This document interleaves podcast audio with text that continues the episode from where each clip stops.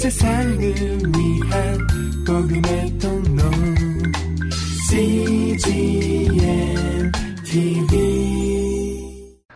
오늘 목사님께서 읽어주신 로마서 1장 16절 17절은 로마서 전체 주제가 되는 말씀입니다.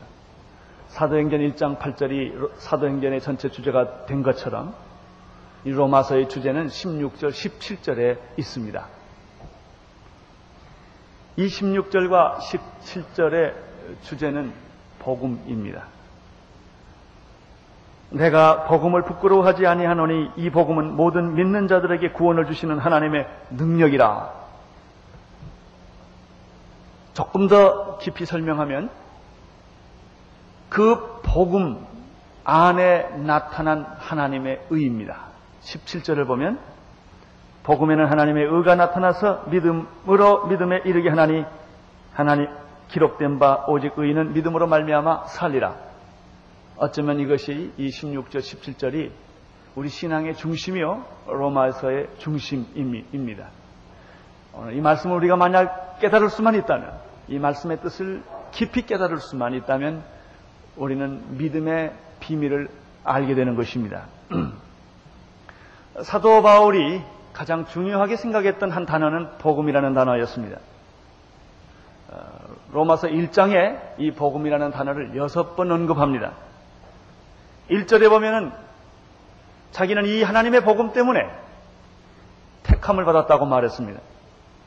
예수 그리스도의 종이 되었고 사도로 부르심을 받았고 이 복음 때문에 그는 하나님으로부터 택함을 받았다고 선언합니다. 9절에 보면은 그는 그의 아들의 복음 안에서 하나님께서 나의 증인이 되셨다는 고백을 합니다. 예수 그리스도 복음 때문에 그는 하나님에 대해서 눈을 뜨게 된 것입니다. 그리고 14절과 15절에도 지난번에 우리가 공부를 했습니다마는 이 복음 때문에 자신은 빚진 자가 되었다. 나는 복음의 빚진 자라. 그런 의식을 가지고 살게 됩니다. 이 복음 때문에 나는 그렇게 로마에 있는 너희들에게 가고자 했다.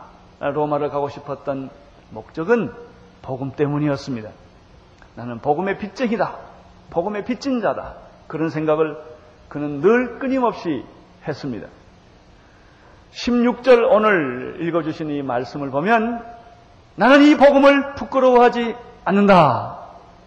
그는 이렇게 말합니다. 한번 16절을 다시 한번 보겠습니다. 시작.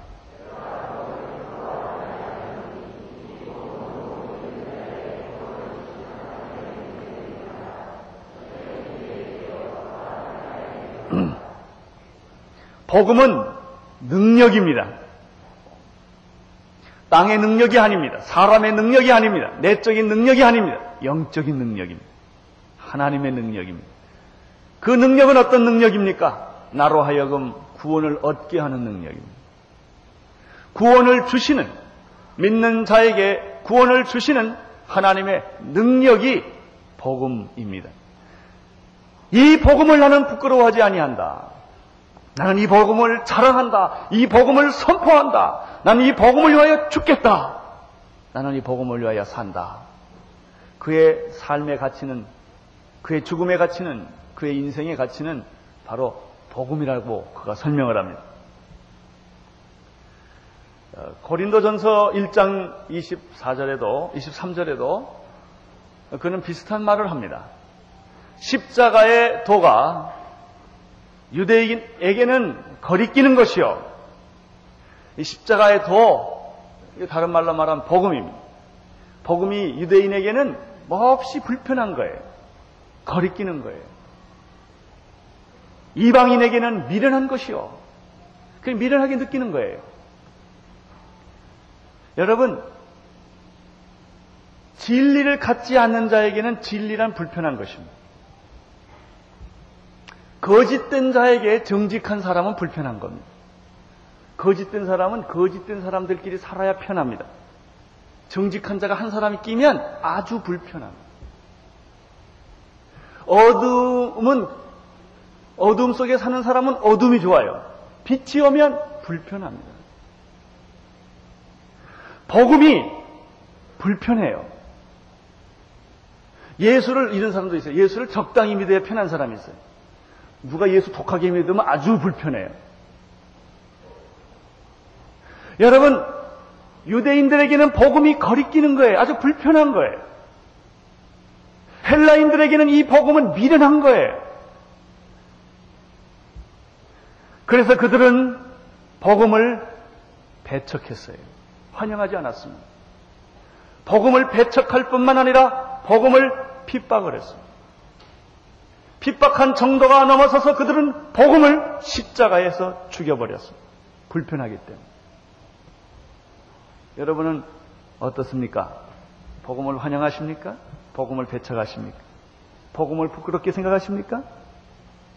복음을 거부하십니까? 아니면 환영을 하십니까? 왜 그들이 이처럼 복음을 거부했을까요? 복음에 대해서 무지했기 때문에 그런 것입니다. 알았더라면 그러지 않았을 거예요. 몰라서. 그렇게 좋은 걸 몰라서. 진주를 돼지에게 던지지 말라. 그런 말 한 일이 있습니다. 아무리 좋은 것도 그 가치를 모르는 자에게는 그것은 쓰레기에 불과할 수도 있습니다. 그들은 눈이 어두워졌고 귀가 둔해졌습니다. 복음이 눈앞에 있는데 보지를 못하는 것입니다. 복음의 소리가 들리는데 듣지를 못하는 거예요. 사실 복음은 영광스러운 것입니다. 무엇과도 비교할 수 없이 영광스럽고 귀한 것입니다. 그것은 구원을 사모하는 모든 이에게 주시는 하나님의 선물이에요. 능력이에요. 고린도전서 1장 한번 18절을 보시겠습니까? 고린도전서 1장 18절. 로마서 다음에 고린도전서가 있습니다. 1장 18절. 십자가의 도가 이렇게 되었습니다. 여기 십자가의 도를 복음이라고 생각해도 괜찮습니다. 읽어주십시오. 시작.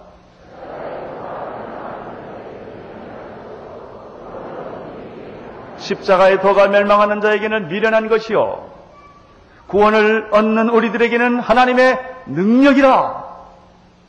24절을 보세요. 24절. 오직 부르심을 입은 자들에게는 유대인에게나 헬라인이나 그리스도는 하나님의 능력이요 하나님의 지혜니라. 하나님의 미련한 것이 사람보다 지혜 있고 하나님의 약한 것이 사람보다 강하니라. 그렇습니다. 이 복음은 바울이 그렇게 자랑했던 이 복음, 영광스럽게 생각했던 이 복음, 이 복음에 스스로 핏쟁이가 되었던 이 복음은 하나님의 능력이요 하나님의 지혜였습니다. 사도 바울은 로마서 1장 4절에서 이 복음은 우리 주 예수 그리스도라고 선언합니다. 복음이 무엇인가? 기쁜 소식이 무엇인가? 예수 그리스도. 예수 그리스도는 다윗의 혈통에 태어나셨고 죽은 자 가운데서 부활하신 바로 그분이신데 그분이 복음이라고 하는 것입니다. 우리는 이 16절에서 로마서의 주제가 되는 이 16절에서 구원에 대한 놀라운 몇 가지 진리를 발견하게 됩니다. 이 16장에서 발견하는 것은 이것입니다. 복음이 왜 중요하냐? 우리에게 구원을 주기 때문입니다. 구원을 주지 않는다면 그 복음은 나하고 별로 상관이 없을 거예요. 복음이 왜 소중한가? 왜 능력인가? 나에게 구원을 주었기 때문입니다. 복음 때문에 우리가 구원받게 된 것입니다. 그러면 우리는 이런 질문을 또 드릴 수가 있습니다. 그러면 구원은 무엇이냐? 그렇게 중요한 구원이란 어떤 의미가 있는 것이냐? 하는 얘기를 우리는 이 16절에서 네 가지로 찾아볼 수가 있습니다. 첫째는 이 16절의 말씀을 가만히 읽어보면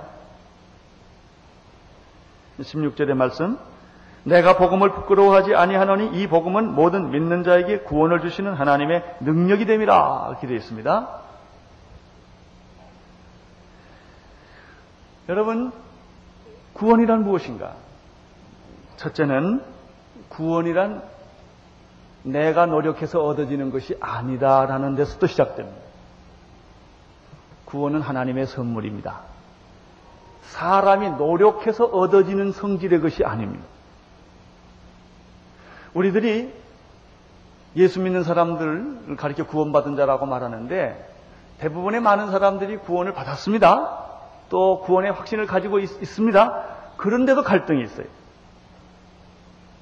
어떤 때는 내가 구원받은 것 같아요. 근데 어떤 날은 내가 구원을 안 받은 것 같아요. 당신 구원받은 것을 믿습니까? 아멘, 할렐루야 다 해놓고 속에서 불안해요. 이게 우리가 일반적으로 구원에 대한 고민이에요. 왜 구원에 대한 이런 불안한 마음이 우리에게 있을까? 오늘 로마서 1장 16절에 나타난 대로 구원에 대한 정의를 정확하게 이해하지 못했기 때문에 그런 거예요. 여러분, 내가 얻는 구원은 불안해요. 내가 만든 구원은 불안한 거예요. 내가 노력해서 선행을 해서 구제를 해서 착한 일을 해서 교회 열심히 나와서 헌금 열심히 해서 받는 구원은 불안하다고요. 구원은 사람이 만든 것은 구원이 안 돼요. 인간은 인간을 구원할 수 없습니다. 구원은 인간 밖에서 와야 합니다. 구원은 하나님으로부터 오는 것입니다. 많은 사람들이 구원은 하나님으로부터 오는 것이라고 믿으면서도 동시에 내가 노력해서 얻는 것이라고 생각을 합니다. 여기에 구원의 불안이 있습니다. 오늘 16절에 보면 이 복음은 모든 믿는 자에게 구원을 주시는 하나님의 능력이라 이렇게 되어 있습니다. 구원은 누가 주시는 거예요? 하나님이 주시는 거예요. 사람이 노력해서 얻는 것이 아닙니다. 우리는 구원에 대해서 이런 설명을 할 수가 있어요. 사람이 노력해서 얻는 구원, 종교를 가지고 얻는 구원, 율법을 가지고 얻는 구원, 선행을 통해서 얻으려는 구원은 촛불과 같은 거예요. 어둠을 밝히는 촛불과 같은 거예요. 그러나 하나님이 주시는 구원은 태양과 같은 거예요. 태양 옆에 서 있으면 불안하지 않습니다. 촛불 앞에 서 있으면 언제 꺼질까 걱정이 됩니다. 촛불은 모든 것을 다 비출 수가 없습니다. 인간이 얻은 구원, 인간이 노력해서 얻은 구원은 언제나 불안합니다. 선행을 통해서 얻은 구원, 지금은 내가 착하고 선하지만 한 시간 후에는 내가 악할 수가 있어요. 불안한 거예요. 여러분, 하나님이 주시는 구원은 태양과 같은 것입니다. 여러분, 하나님이 주시는 구원은 이 공기와 같은 거예요. 사람이 만드는 구원은 무엇 같을까? 산소호흡기와 같아요. 그걸 마시고 있는 거예요, 이렇게. 그러니 그 구원이 얼마나 불안합니까? 오늘 성경에서 말하는 구원은, 16절에서 말하고 있는 구원은, 진정한 구원은 하나님이 주시는 능력이라. 복음으로 말미암아 우리에게 주시는 하나님의 능력이라. 선물이라. 그런 것입니다. 에베소서 2장 8절 9절에서 이 하나님이 주시는 구원, 선물에 대해서 이렇게 설명하고 있습니다. 너희가 그 은혜를 인하여 믿음으로 말미암아 구원을 얻었나니 이것은 너희에게서 난 것이 아니요. 이걸 선언하면 불안에서 해방이 돼요. 구원은 사람에게서 난 것이 아니요. 사람이 만든 것도 아니요. 교회 열심히 다닌다고 해서 구원이 보장되는 거 아니에요. 예수를 믿어야 구원이 보장이 돼요. 종교적인 행위로 구원이 얻어지는 것이 아니요. 사람의 노력이나 선행을 통해서 얻어지는 것이 구원이 아니요. 이것은 너희에게서 난 것이 아니요. 하나님의 선물이라. 할렐루야. 구원은 하나님의 선물이에요. 하나님이 주시는 거예요. 내가 얻는 것이라면 불안합니다. 하나님이 주신 것이라면 안심해도 괜찮습니다. 그건 하나님이 주신 것이기 때문입니다. 행위에서 난 것이 아니니 내가 어떤 선한 행위를 통해서 구원을 얻는 것이 아니니 이는 누구든지 자랑치 못하게 함이니라. 내가 구원받았다고 자랑할 수 없습니다. 구원받은 것에 대한 감격이 있을 뿐이에요. 감사가 있을 뿐이에요. 하나님의 은혜로 이 쓸데없는 자, 나 같은 죄인을 하나님 어찌하여 구원하여 주십니까? 그리고 눈물을 흘리는 것이 구원이요. 구원받았다고 뽐내고 자랑하고 떠들고 돌아다니는 것은 구원 아닙니다. 왜? 내가 얻은 것이 아니라 주어진 선물이기 때문에 그런 것입니다. 로마서 5장 8절에도 이 구원에 대한 놀라운 말씀이 있습니다. 우리가 아직 죄인 되었을 때, 이렇게 되어 있습니다. 우리가 아직 죄인 되었을 때 그리스도께서 우리를 위하여 죽으심으로 하나님께서 우리에게 대한 자기의 사랑을 확증하셨느니라. 여러분, 언제 우리가 구원을 받습니까? 죄인 되었을 때입니다. 의인에게는 구원이 없어요. 잘난 사람에게는 구원이 필요 없어요. 건강한 사람에게는 의사가 필요 없어요. 의사가 필요한 것은 환자에게 의사가 필요한 거예요. 마찬가지입니다. 자기가 죄도 없고 똑똑하고 잘났고 나는 구원이 필요 없는 사람에게는 무슨 구원이 의미가 있겠습니까? 지옥에 갈 뻔이죠. 죄인이라고 느끼는 사람, 죽어 마땅하다고 생각하는 사람에게, 구원을 절실히 요청하는 사람에게 구원이 있는 것입니다. 우리가 아직 죄인 되었을 때 하나님께서 우리를 사랑하심으로 말미암아 자기 아들을 십자가에 못 박혀 죽게 하심으로 나에게 구원을 선물로, 은혜로, 공짜로 준 것입니다. 이 구원은 값으로 계산할 수 없기에 공짜입니다. 여러분, 값으로 따질 수 있는 것은 다 싼 거예요. 골동품이든 뭐든 다 값을 지불할 수 있는 건 싼 것입니다. 진정한 사랑은 값으로 계산할 수 없고, 진정한 사랑은 값으로 대치 안 되는 것입니다. 돈으로 대치 안 되는 게 사랑입니다. 그러나 요즘에 세상 사람들의 사랑은 전부 돈 주고 사랑을 삽니다. 이건 얼마짜리 다 삽니다. 그건 진짜 사랑이 아닙니다. 그건 동물적인 사랑에 불과한 것입니다. 여러분, 진정한 구원은 사람이 만드는 것이 아니다. 하나님이 주시는 선물이다. 16절에 나타난 첫 번째 메시지입니다. 두 번째, 16절에 나타난 구원의 두 번째 메시지는 무엇입니까? 예수 그리스도를 통해서만 구원이 있다는 메시지입니다. 16절을 다시 한번 볼까요? 이 복음은 뭐라고 그랬죠? 모든 믿는 자에게 구원을 주시는 하나님의 능력이다. 자, 구원을 주게 하는, 구원을 우리에게 주시는 하나님의 능력은 무엇입니까? 복음이에요. 그렇죠? 복음이 우리에게 구원을 주시는 것입니다. 복음만이 우리에게 구원을 줍니다. 그 복음은 누구이십니까? 예수 그리스도십니다.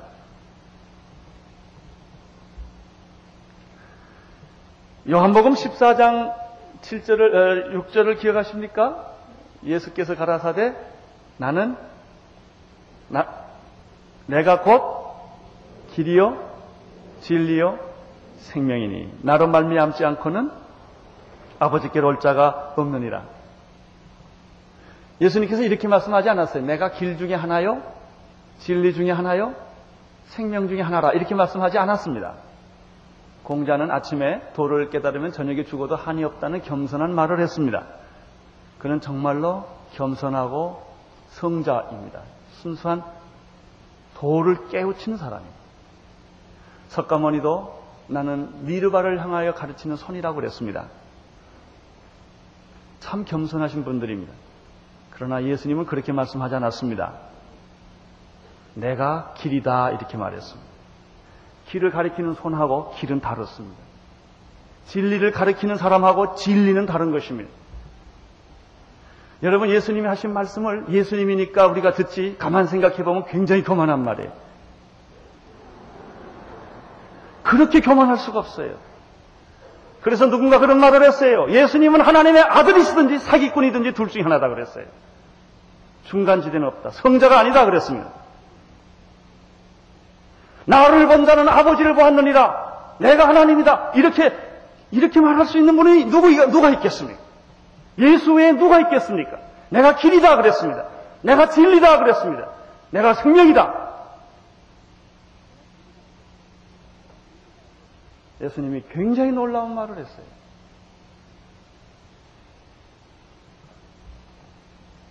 이거보다 더 놀라운 말을 우리는 사도행전 4장 12절에서 봅니다. 다른 이로서는 구원을 얻을 수 없나니 천하 인간의 구원을 얻을 만한 다른 이름을 우리에게 주신 일이 없음이니라. 이 말을 듣고 많은 사람이 넘어졌어요. 기독교는 너무나 독선적이다. 너무나 위선적이다. 그게 무슨 종교냐? 종교는 다 좋은 게 좋은 거지. 왜 내만 진리라고 말하냐? 다른 사람은 진리가 아니란 말이냐? 이렇게 많은 사람들이 넘어지고 시험 들고 공격을 합니다.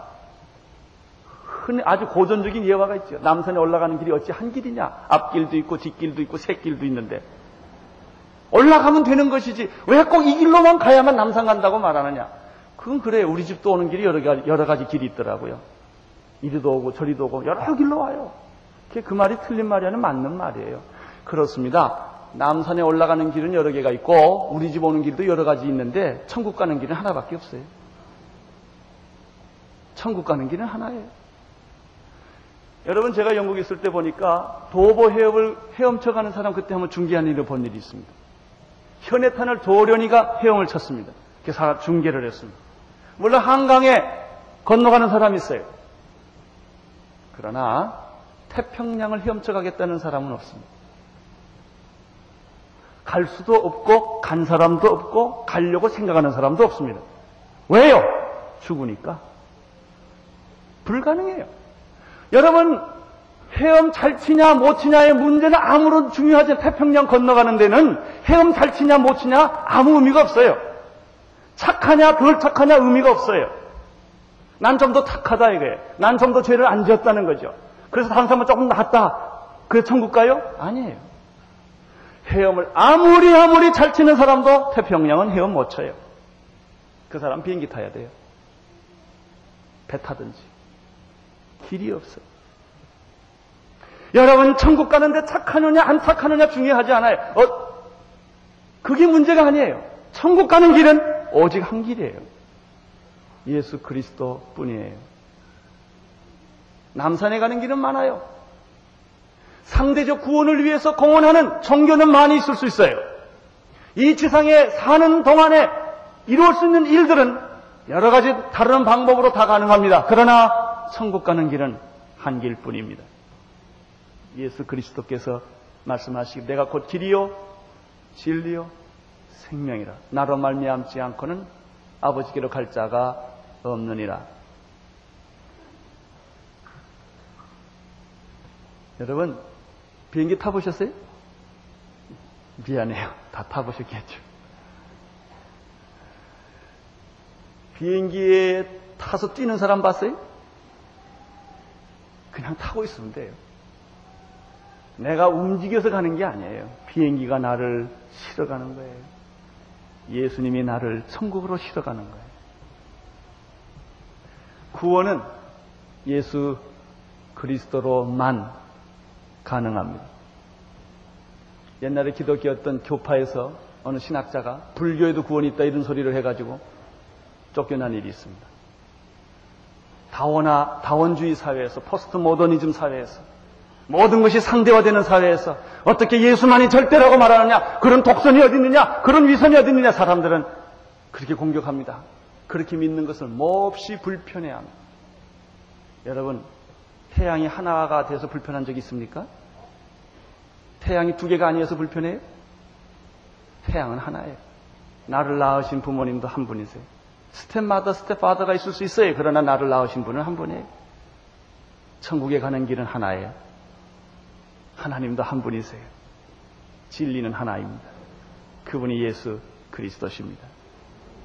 세 번째, 우리는 16절에서 구원에 대한 또한 놀라운 진리 하나를 발견하게 됩니다. 이 복음은 모든, 뭐라고 그랬죠? 믿는 자들에게 라는 말이에요. 구원은 예수님이 구원이에요. 예수님이 우리에게 구원을 주시는 하나님의 능력이에요. 그런데 그러면 나는 어떻게 하면 좋으냐 하는 문제. 예수님이 구원을 주시는 하나님의 능력이요, 구원은 공짜요, 하나님의 선물이요, 은혜로 주어지는 것이기 때문에 누구든지 자동적으로 다 구원을 받습니까? 아닙니다. 믿어야 됩니다. 모든 믿는 자들에게, 이렇게 앞에 설명이 있습니다. 모든 믿는 자들에게. 예수님을 영접하고 믿는 사람들에게 하나님께서 예비하신 이 구원을 그 사람에게 주시는 것입니다. 요한복음 1장 12절 한번 외워볼까요? 영접하는 자, 곧 그 이름을 믿는 자들에게는 하나님의 자녀가 되는 권세를 주셨습니다. 주셨다. 영접하는 자, 예수님을 영접하는 자, 예수님의 이름을 믿는 자들에게는 하나님의 자녀가 되는 권세를 어떻게 했어요? 주셨어요. 자, 이 말씀에 근거하면 여러분이 구원 받았습니까? 안 받았습니까? 받았어요? 안 받았어요? 예. 어떤 사람은 구원을 받았는지 10원을 받았는지 잘 모르는 분이 계세요. 이 구원을 자기 감정으로 생각하는 거예요. 구원을 자기 의로 생각하는 거예요. 어떤 아주 교만한 사람은 하나님의 도움 없이 자기 혼자 구원받고 싶어하는 사람이 있어요. 그게 가능할까요? 안 됩니다. 구원은 철저하게 하나님의 도움으로 생기는 거예요. 어떻게 구원이 내게 임할 수 있겠는가? 예수 그리스도를 영접하고 그 이름을 믿는 자들에게는 하나님의 자녀가 되는 권세를 주세요. 여러분, 믿고 영접하고 믿는 것은 누가 할 일이요? 내가 할 일이요. 하나님의 자녀가 되는 권세를 주시는 것은 누가 하시는 거예요? 하나님이 하시는 거예요. 그러므로 여러분들이 만약 예수님을 정말 이 시간에 영접하고 믿었다면 하나님의 자녀가 되는 권세는 이미 이루어졌죠. 여러분이 원하든 원하지 않든 이미 자녀가 된 것이죠. 따라서 당신이 구원받은 것을 어떻게 할 수 있어요? 그럼 이렇게 말해야 돼요. 제가요, 예수님을 봤거든요, 꿈에서. 그럼 안 본 사람은 다 구원 못 받았게? 그런 구원 아닙니다. 그렇게 말하면 안 됩니다. 이렇게 말씀하셔야 돼요. 요한복음 1장 12절에 의하면 나는 구원받은 게 분명하다. 이렇게 말해야 돼요. 그러면 틀림없어요. 구원 받으셨어요? 안 받으셨어요? 어디에 근거해서? 요한복음 1장 12절에 근거해 보니까 나는 예수 구원받은 게 확실하다. 이거예요. 자, 요한복음 5장 24절 다 외우시는 말씀 한번 같이 암송하겠습니다. 내가 진실로 너희에게 이르노니 내 말을 듣고 또 나 보내신 이를 믿는 자는 영생을 얻었고 심판에 이르지 아니하나니 사망에서 생명으로 옮겼느니라. 그렇습니다. 누구든지 주 예수 그리스도 이름을 부르는 자에게는 구원이 있는 것이에요.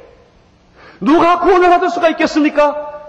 모든 믿는 자들, 예수 그리스도를 영접하고 믿는 자들에게, 어린아이처럼 믿는 자들에게는 구원이 있습니다. 제가요, 성경을 한 번도 아직 못 읽었거든요. 성경을 한 번도 못 읽었다고 구원이 없어요? 아니에요. 교회를 자주 빠졌다고 구원이 없어졌어요? 아니에요. 그것 때문에 구원이 있는 것이 아닙니다. 예수 그리스도를 믿어야만 구원이 있는 것입니다. 마태복음 7장 7절 8절에 보면 구하라 그러면 주실 것이요, 찾으라 그러면 찾을 것이요, 문을 두드리라 그러면 열릴 것이니라. 구하는 이마다 얻을 것이요, 찾는 이가 찾을 것이요, 문을 두드리는 이에게 열릴 것이니라. 여러분들이 예수 그리스도, 이 주님께서 우리의 마음을 두드리세요. 마음의 문을 열면 예수님께서 즉시 오신다고 그랬어요. 문을 두드리면요, 예수님이 안방에서 그 소리 듣고 한참 걸어 나오시는 게 아니에요. 지금 예수님은 말이죠, 문에 딱 붙어 계세요. 두 번 놓고 해서 듣는 거 아니에요. 그저 한 번. 예수님은요, 그저 누가 발자국 소리만 나도 문 열어 놓을 준비를 하고 계세요. 문을 열면 즉시 들어가요. 즉시 들어가요. 여러분이 선하기 때문에 들어가신 거 아니에요. 여러분이 똑똑하고 잘났고 깨끗하기 때문에 들어가는 거 아니에요. 죄인이지만 문을 열면 십자가의 보혈로 여러분의 죄를 정결케 하게 하시고 여러분을 구원하세요. 그러나 여러분이 요청하지 아니하면 구원은 여러분에게 갈 수가 없습니다. 모든 믿는 자들에게 라는 말입니다. 마지막으로 또 한 가지 보겠습니다. 16절 또 보세요. 16절은 종이가 찢어지듯 보세요. 너무 봐가지고. 첫째는 누구에게요? 둘째는 헬라인에게다. 이 무슨 말입니까? 구원의 대상은 제한이 없다. 유대인에게도 헬라인에게도 똑같이 구원은 임한다. 남자에게도 여자에게도 어린아이에게도 어른에게도. 피부 색깔이 다른 사람들에게도 구원은 똑같이 임한다. 원시인에게도 현대인에게도 시대를 초월하여 누구에게든지 누구든지 주 예수 그리스도의 이름을 부르는 자는 구원을 얻으리라. 그래서 거기까지 끌고 가야 돼요. 누구든지 주 예수 그리스도의 이름을 부르는 자는 구원을 얻으리라.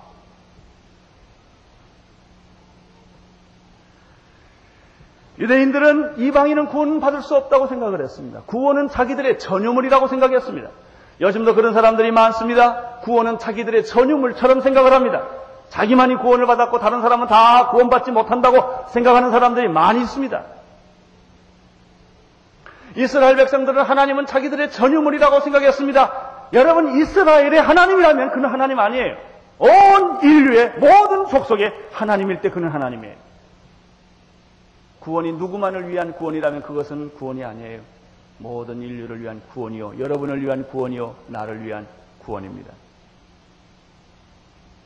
사도행전 2장 17절에 보면은 말세에 내가 내 영을 모든 육체에게 부어주리니라는 말이 있습니다. 성령이 말세에는 모든 육체에게 제한 없이, 조건 없이, 구별 없이 누구든지 주 예수 그리스도 이름을 부르는 자에게는 이 구원과 성령이 임하는 것입니다. 우리는 구원에 대한 네 가지 비밀들을 오늘 16절 한 절에서 보았습니다.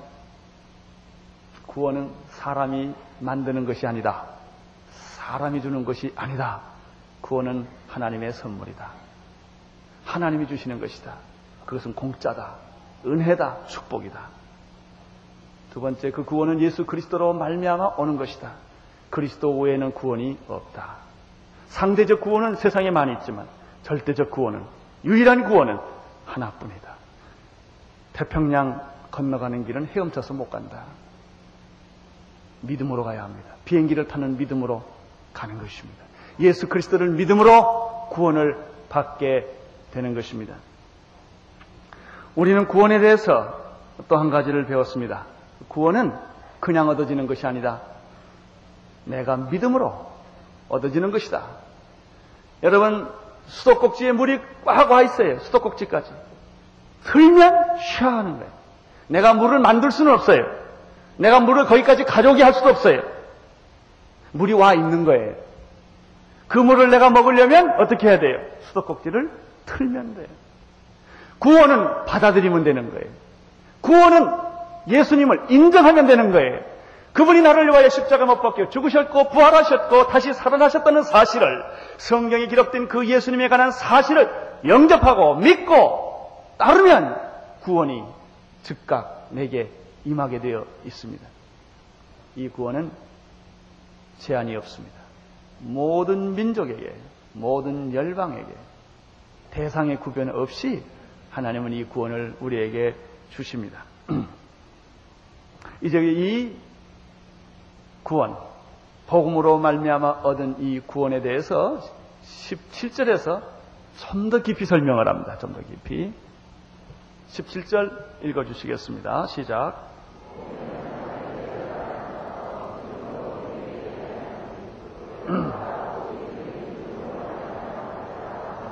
그러면 이렇게 우리를 구원하게 하신 하나님의 그 복음, 복음이란 무엇인가? 복음이 무엇이길래 그 하나님의 능력인가? 하나님의 지혜인가? 그 복음이 어떻게 값없이 우리로 하여금 하나님의 자녀가 되게 하고 구원을 얻게 하는 것일까? 거기에 대해서 17절에서 이렇게 한마디로 설명을 합니다. 이 복음에는 뭐가 있다? 하나님의 의가 있다. 이렇게 설명합니다. 다른 말로 말하면 복음에 하나님의 의가 나타났다. 복음이 있는 곳에는 하나님의 의로움이 있다는 거예요. 하나님의 의가 있다는 것이죠. 그러면 하나님의 의가 복음에 있다, 복음 안에 있다라는 뜻은 또 무엇일까요? 그것은 여기서 사람을 의롭게 하는 하나님의 의가 거기 있다는 것입니다. 단순히 그 하나님의 공의가 있다라는 말보다는 하나님의 기준은 의인데 그 사람을 하나님의 의의 기준까지 오게 하는 능력이 그 복음 안에 있다는 것입니다. 복음 안에 이 의롭게 하는 능력, 의롭게 하시는 하나님이 그 안에 있다는 것입니다. 그래서 누구든지 예수 그리스도를 믿으면 죄인이 의인이 돼요. 구원받게 되는 것이죠. 무엇이? 그 하나님의 의가, 하나님의 의가 예수 그리스도의 십자가의 보혈을 통하여, 부활을 통하여 그 죄인이 의롭게 되며, 나 같은 죄인이 구원받게 되며 하나님의 자녀가 되게 하는 그 놀라운 복음의 능력이 바로 하나님의 그 의 안에, 비밀 안에 감추어져 있다는 것이죠. 그 다음에 말이 참 재밌어요. 복음에는 하나님의 의가 나타나서 뭐라고 그랬죠? 믿음에서 믿음으로 이르게 하나니, 믿음에서 믿음으로. 거기 영어 전치사가 두 가지를 씁니다. From to예요. 이 from은 믿음의 출처를 말하고 to는 믿음의 방향을 말합니다. 내가 복음을 부끄러워하지 아니하노니 이 복음은 모든 믿는 자에게 구원을 주시는 하나님의 능력이 됩니다. 이 복음 안에는 하나님의 의가 나타나는데 믿음으로 믿음에 이르게 하는 것이다. 이 말은 복음은 어떻게 내가 받을 수가 있겠는가? 믿음으로 받는 것입니다. 내가 믿음으로 복음을 받아들임으로써 하나님의 의를 내가 소유하게 된다는 것입니다. 하나님의 의를 믿음으로 소유하게 됩니다. 이것이 믿음에서 믿음으로, 믿음으로 믿음에 이르는 것입니다. 그 다음에 이 사도 바울은 하박국 선지자가 말한 유명한 말 하나를 인용을 합니다. 2장 4절, 하박국서 2장 4절에 있는 말씀인데, 오직 의인은 무엇으로 살아요? 믿음으로 말미암아 사느니라. 할렐루야. 여러분, 이 말씀이 종교개혁을 일으켰습니다. 모든 가짜 종교를 때려부신 거예요. 캐토릭을 때려부신 거예요. 잘못된 신앙, 전통적인 신앙, 형식적인 신앙을 이 말씀 한마디가 해머가 되어서 산산조각돼버린 거예요. 무서운 어두운 중세가 이 말씀으로 탈출받기 시작을 했습니다. 오늘 이 말씀이 여러분의 신앙을 새롭게 만들 것입니다. 여러분, 이것이 믿음이에요. 이것이 신앙이에요. 이것이 구원이에요. 기독교 진리는 여기에 있어요. 그러나 우리는 예수를 믿으면서 기독교 진리를 다 분산시켜놨어요. 예수 믿으면 건강해진다. 예수 믿으면 축복해준다. 축복받는다. 물론 그거 맞는 말이에요. 예수 믿으면 건강하고 축복받지요. 만사형통하지요. 그러나 그것은 중심 진리가 아닙니다. 중심 진리는 무엇입니까? 의인은 믿음으로 산다는 것. 의인은 오직 믿음으로 산다. 믿음으로 믿음에 이른다. 이 복음을 믿는 믿음, 복음 안에 있는 하나님의 의를 이루는 믿음이 기독교의 진정한 믿음이에요. 그러나 요즘 기독교는 하면 된다, 적극적 사고방식,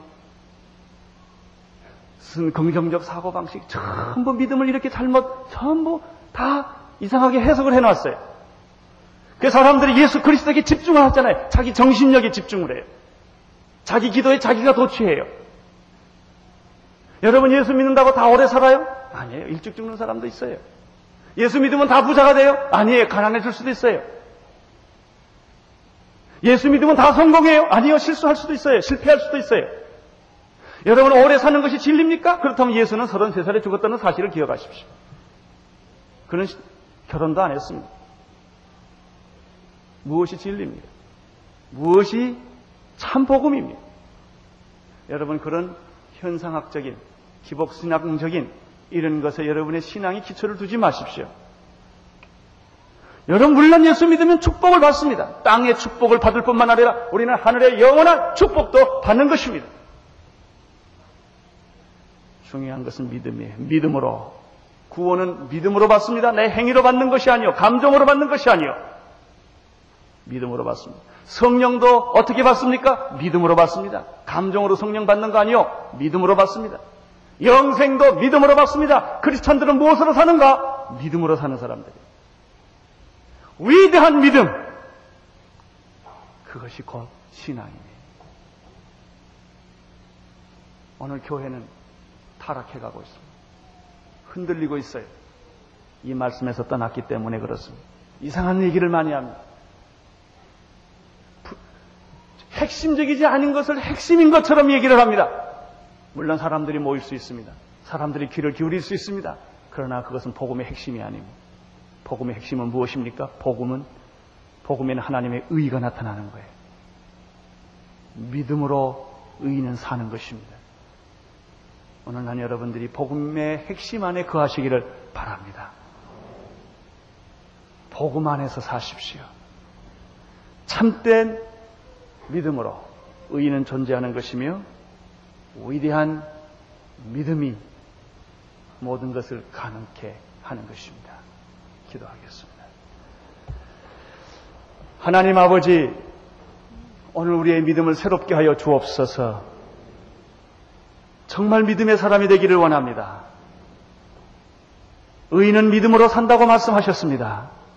예수 그리스도를 믿음으로 하나님께 나아가는 이 축복을 오늘 우리 모두가 누리며 선포하게 하여 주시옵소서. 예수님의 이름으로 기도드리옵나이다. 아멘.